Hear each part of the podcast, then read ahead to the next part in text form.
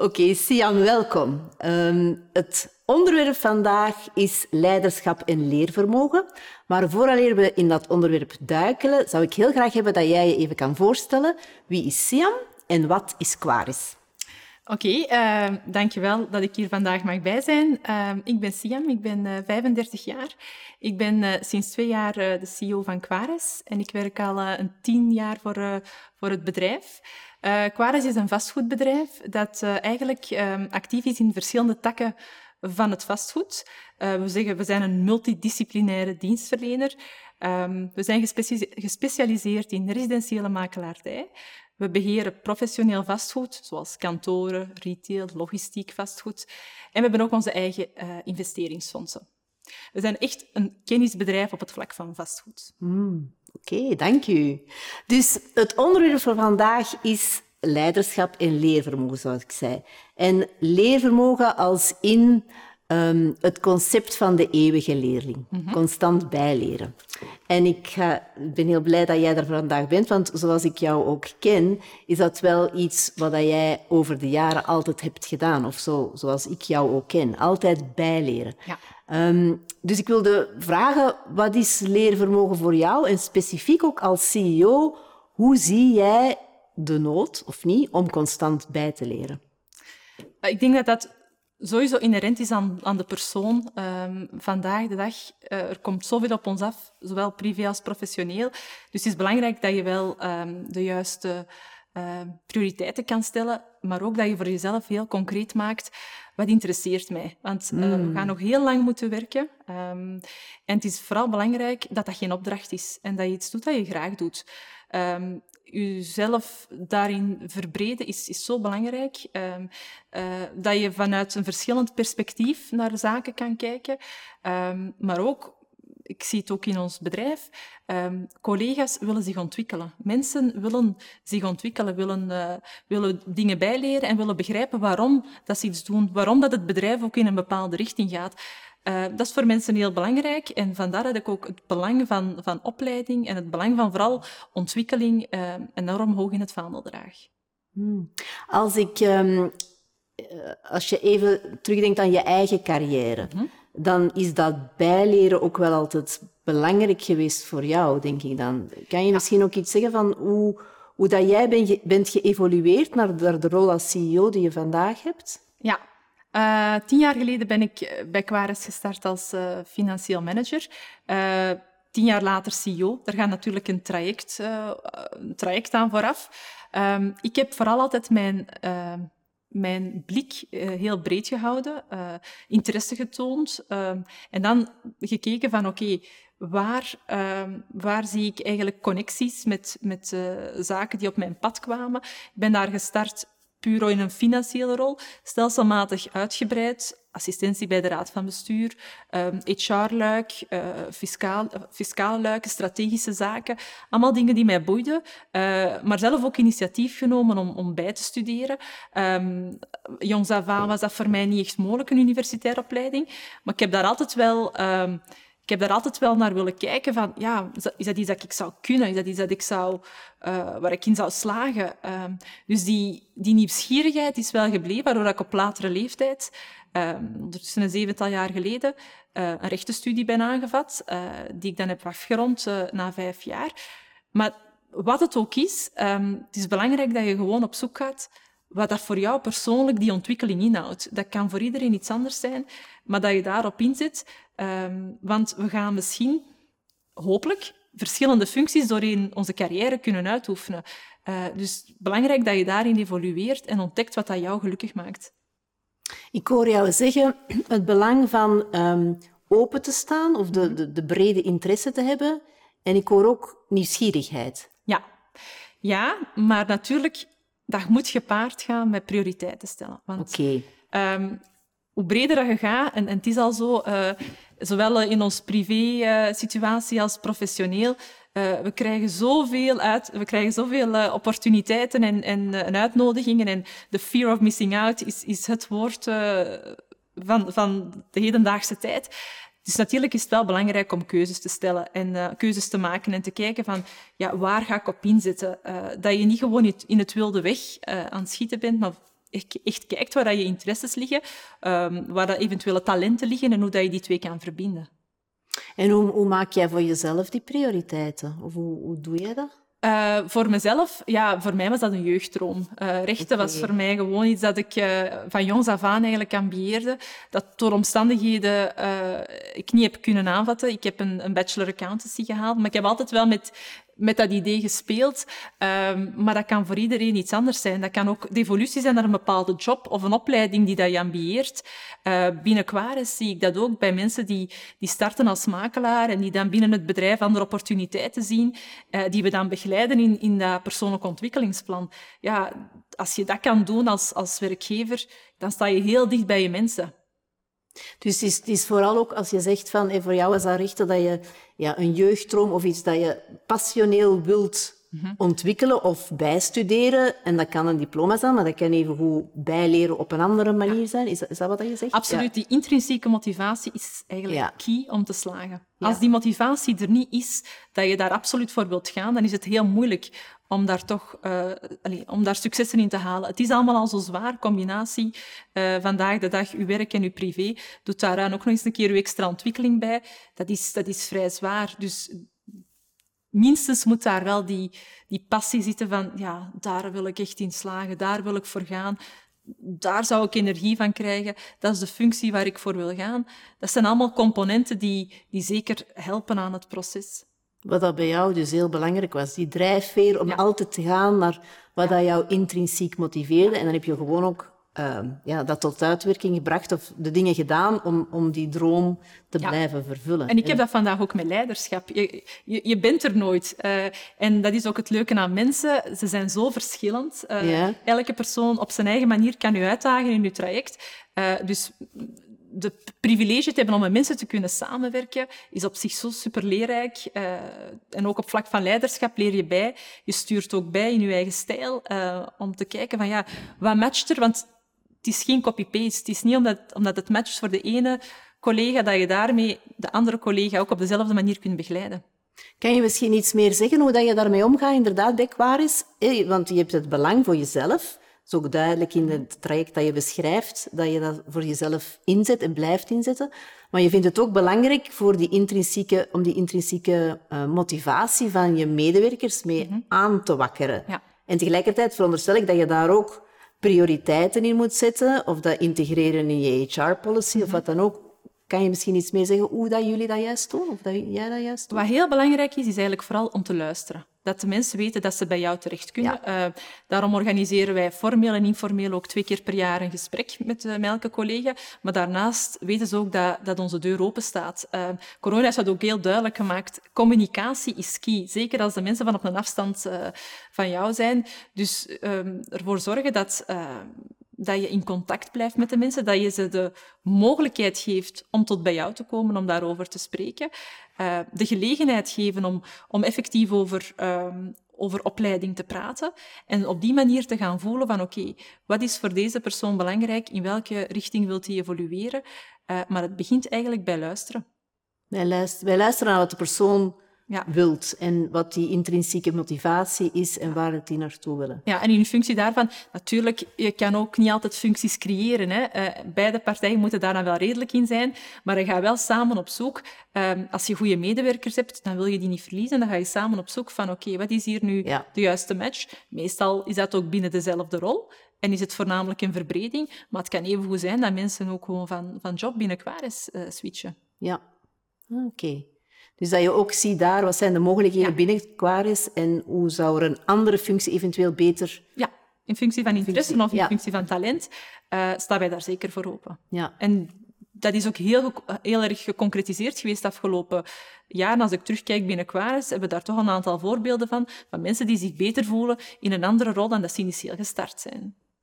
Heb jij het gevoel, of wat, is, wat de impact is geweest van dat jaar, waar dat er veel meer mensen inderdaad meer dan thuis werkte, uh, meer op afstand, meer online, mm -hmm. is de vraag naar um, opleidingen of bijscholingen gestegen bij jullie? Of is... Dat zie ik nog niet onmiddellijk. Ik zie voornamelijk um, dat mensen uh, behoefte hebben om, om, om terug in contact te komen.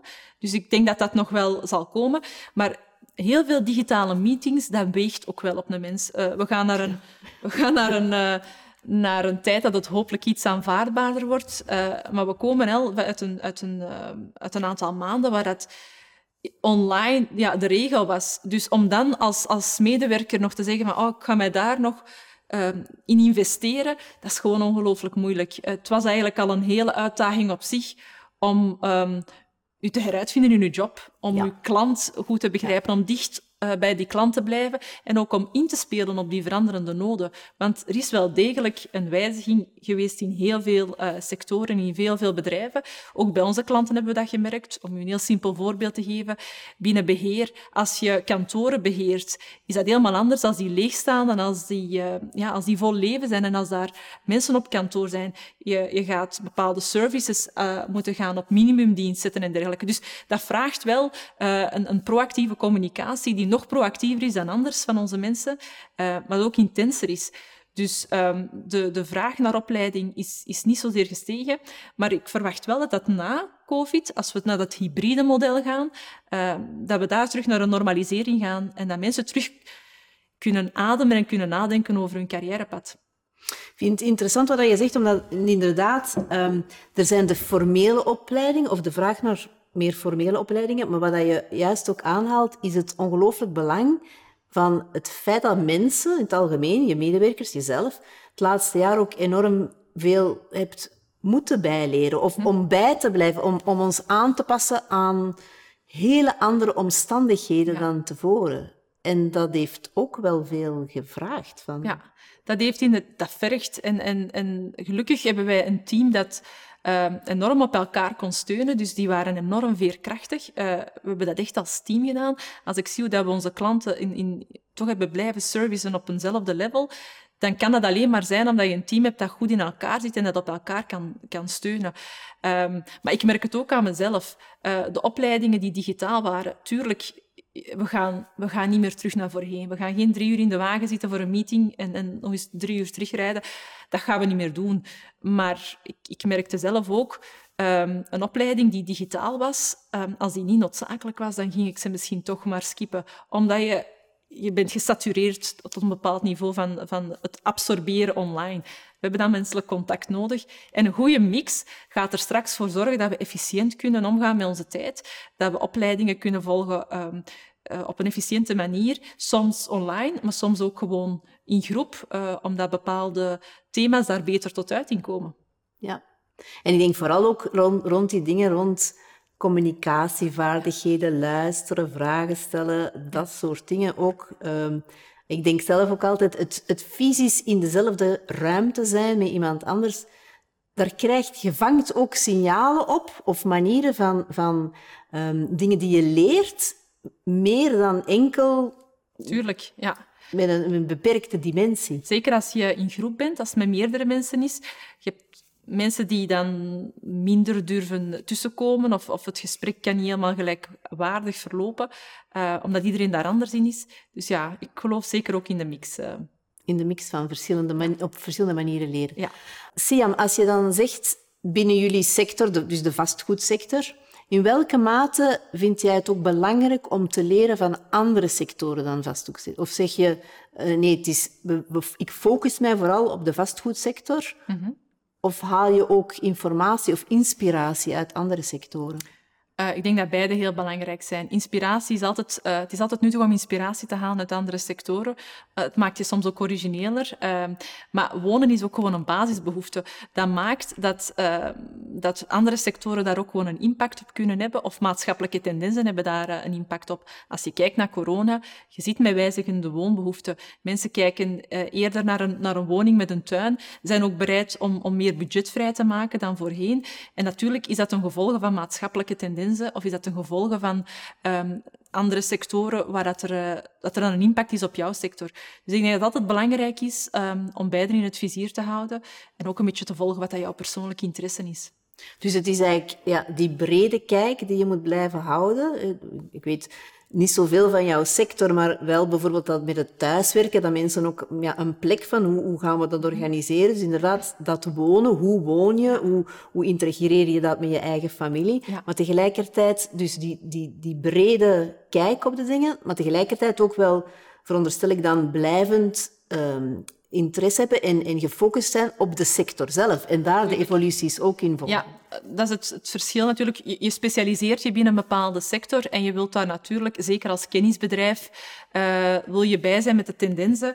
Maar um, alles is verbonden. Uh, en in heel veel zaken lopen in elkaar over. Sectoren kan je niet zo uh, los van elkaar zien. Uh, dus vandaar dat het belangrijk is om dat evenwicht te behouden en, en een goede algemene kijk te hebben op, op de rest ook, uiteraard.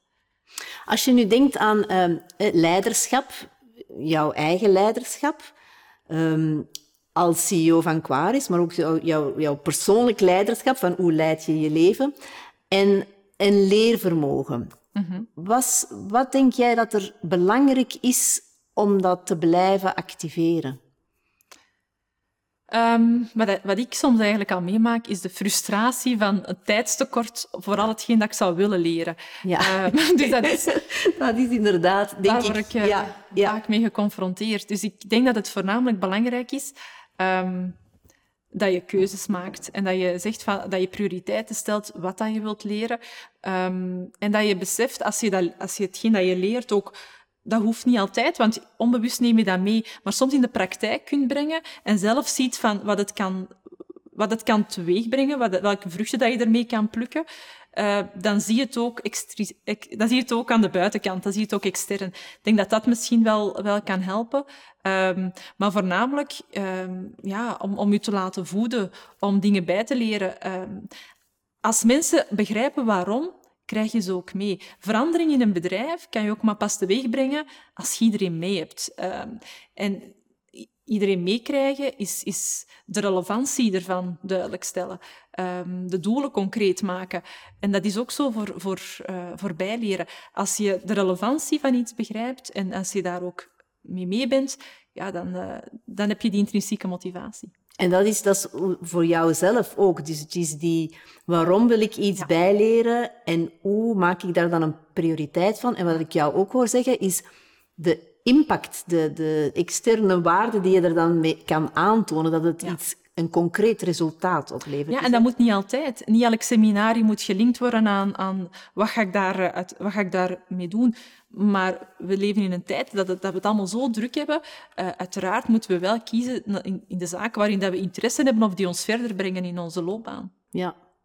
En vandaar ook dat je zei van, ja, bijvoorbeeld dat rechten studeren, dat was een jeugddroom. Mhm. en, en, dat, mag ik eigenlijk vragen, dus gewoon uit nieuwsgierigheid, omdat ik zelf ook rechten heb gestudeerd. Maar bij mij was dat, ja, dat was iets van de familie, dus ik deed dat omdat... Dat was, dus dat was niet echt vanuit een intrinsieke motivatie. En vandaar ja, dat ik nu denk ik ook coach ben in plaats van in de juridische wereld. Maar um, ik ben gewoon benieuwd, wat, wat, was het in, wat was de intrinsieke motivatie daar, wat, die jeugddroom? Ik ben altijd geboeid geweest door, door het recht, door het feit dat er een systeem is dat objectief zou zijn, dat ons, uh, dat ons uh, samenhoudt als maatschappij, dat regelt en ordent. Dat heeft mij altijd ongelooflijk geboeid. Uh, maar ik heb mij vroeger ook laten vertellen dat ik nogal goed kon overtuigen. Dus dat okay. ik een goede advocaat zou, zou zijn. ik zal het nooit weten, want ik, heb er uiteindelijk eh, toch niet voor geopteerd, omdat ik doorheen, uh, doorheen de studies eigenlijk er ben achtergekomen um, ja, dat dat toch niet mijn ding was. Eh, ik, ik vond het ongelooflijk boeiend om, om bij te leren. En tijdens die vijf jaar heb ik wel um, heb ik ontdekt dat advocatuur uh, niet, niet, niets voor mij was. Maar ik heb er ongelooflijk van genoten om mijn kennis te verbreden. Ik heb het ook altijd heel heel interessant gevonden om mijn economische richting te verbinden met de juridische kant. Ja. Dus dat heeft mij een enorme meerwaarde gegeven. En ook ja, gaan studeren als je eigenlijk al op de arbeidsmarkt ziet, dat je de zaken echt direct in de praktijk kan brengen, heeft ook een ongelooflijke waarde. Ik heb jou um, van vorige gesprekken altijd ook gekend als iemand die inderdaad heel goed is om verschillende dingen te verbinden. Mm -hmm. En, en het, het, leervermogen dus ook in de, in de breedte. Dus die, die meer financieel-economische achtergrond met, met dat juridische. En, en ja, in jouw rol als CEO heb je ook mogelijkheid om dat ja. te verbinden. En eh, ik ben gewoon aan het denken van in een rechtenstudie dat we soms in een bepaalde richting gaan omdat we dan in dat vak, maar het kan ook een, een manier zijn om dingen bij te leren om ze te kunnen verbinden met, met andere zaken. Ja, dat is ook zo. En, en heel veel zaken zijn met elkaar verbonden. En hoe meer dat je bijleert, hoe meer dat je dat crystal clear krijgt, dat eigenlijk heel veel systemen op elkaar een bepaalde invloed of impact of, of het gevolg zijn van, van elkaar. Dus dat klopt, Annelies, en ik heb dat ook zo ervaren. Tijdens mijn studies kon ik bepaalde zaken binnen het bedrijf ook veel beter vatten en verbinden. Ehm, en dat, dat is eigenlijk... Um, ja, dat is de vruchten die je plukt van, van je kennis te verbreden. Uh, Dat dingen gewoon uh, te verbinden, dat je linken kan leggen en dat je zaken met elkaar kan verbinden. En jouw gave daarin. Ja, jouw gave en jouw, jouw intrinsieke motivatie. Zo, ervaar ik het. Dat is dan misschien de coaching insteek, maar ik zie het bij jou ook als um, de interesse, maar ook de gave om de dingen te verbinden. Terwijl dat er andere mensen misschien die spreken over leervermogen en, en leiderschap veel meer um, energie gaan krijgen of impact kunnen hebben als ze gefocuster zijn in mm één bepaald domein. Ja. Is dat... Dat klopt, um, het, maar het heeft voor- en nadelen hoor. Om altijd uh, verder te denken, dat, dat, dat, is, dat stopt natuurlijk niet. Uh, maar het, ja, voor mij is het ongelooflijk fijn, want het creëert synergieën. Hè. Je, je ziet synergieën en, en je kan sneller gaan in bepaalde zaken. Wat zie je als de nadelen? Uh, dat het hier nooit niet stopt. Dat het nooit stopt, ja. En hoe, hoe ga jij daarmee om? Of hoe... Is... Hoe druk je op de pauzeknop voor jezelf? We hebben dat onlangs ook samen gedaan, uh, op die pauzeknop gedrukt. Uh, door gewoon even eventjes stil te staan uh, bij alle dingen die je verwezenlijkt. Om daar even gewoon op terug te, terug te blikken en, en dan energie te nemen om terug vooruit te gaan. Ehm, ik denk dat dat belangrijk is. En realistisch te zijn in je verwachtingen. Ik denk dat heel belangrijk wat dat je aanhaalt, omdat um, ik zelf dat ook ervaar en ik denk heel veel mensen rondom ons. Er, is heel veel, er zijn heel veel invloeden, er is heel veel informatie, er zijn heel veel dingen bij te leren. Veel meer dan vroeger, dat gaat altijd precies maar meer en meer. Om dan soms bewust ook uh, op die pauzeknop te, mm -hmm. te durven drukken. Ja. En, en dingen bekijken, we zeggen dat in coaching, dan weet je vanuit een derde of een, een vlieg aan het plafond perspectief, om dan te kijken van oké, okay, wat is nu echt belangrijk? Dat is de rode draad die ik zie in mijn leven rond intrinsieke motivatie. Dat zijn al de verschillende dingen die ik al heb geleerd. En nu, wat is de volgende stap? Om daar bewuster mee om te gaan. Denk je dat dat inderdaad... Absoluut. En ik denk ook dat... Um een heel belangrijke daarin ook is, uh, is het beeld van de vaas en, en, een goede planning, dat je eerst je keien daarin steekt en dan pas de eerste stenen, de keien, dan het zand. Dus dat je wel echt ook je, je agenda daarnaar ordent. Uh, dat vind ik ook een heel belangrijke, dat is een klassieker, maar um, efficiëntie uit je, uit je planning halen. Uh, dat in combinatie, dan, dan moet het wel makkelijker worden. Dus zeg je dan, als je met de grote keien, want ik, ik weet waar je refereert, maar misschien voor de mensen die hier naar luisteren. Dus dat de, de, belangrijke prioriteiten in je leven, of de dingen die eerst belangrijk zijn, dat je daar ook kijkt van, daar focus je op. Ja. En als de dingen die je wil bijleren ook gerelateerd aan die belangrijke ja. Ja. zaken. En dat je, ja. dat je dat ook, dat je agenda reflectie is van wat dat je inderdaad wilt bereiken.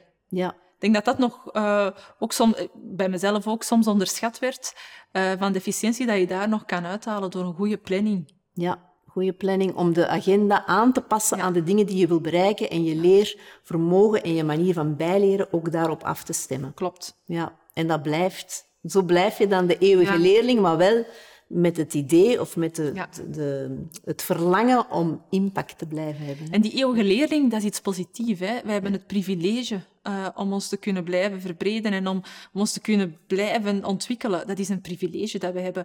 Um, en, en het is ook aan elk van ons om te beslissen in hoeverre we daarin willen gaan. Dus dat is iets dat we echt wel positief moeten omarmen, maar dat ook bedrijven hun verantwoordelijkheid in moeten nemen um, om, hun, uh, om hun medewerkers daarin te ondersteunen. Ik vind dat een hele mooie noot om op te eindigen. Leervermogen en het, en het kunnen bijleren is een privilege en dat we ons daar bewust van blijven. Ja, Absoluut. Heel hartelijk dank, Siam. Het was heel leuk om met jou dit gesprek te hebben. Dankjewel.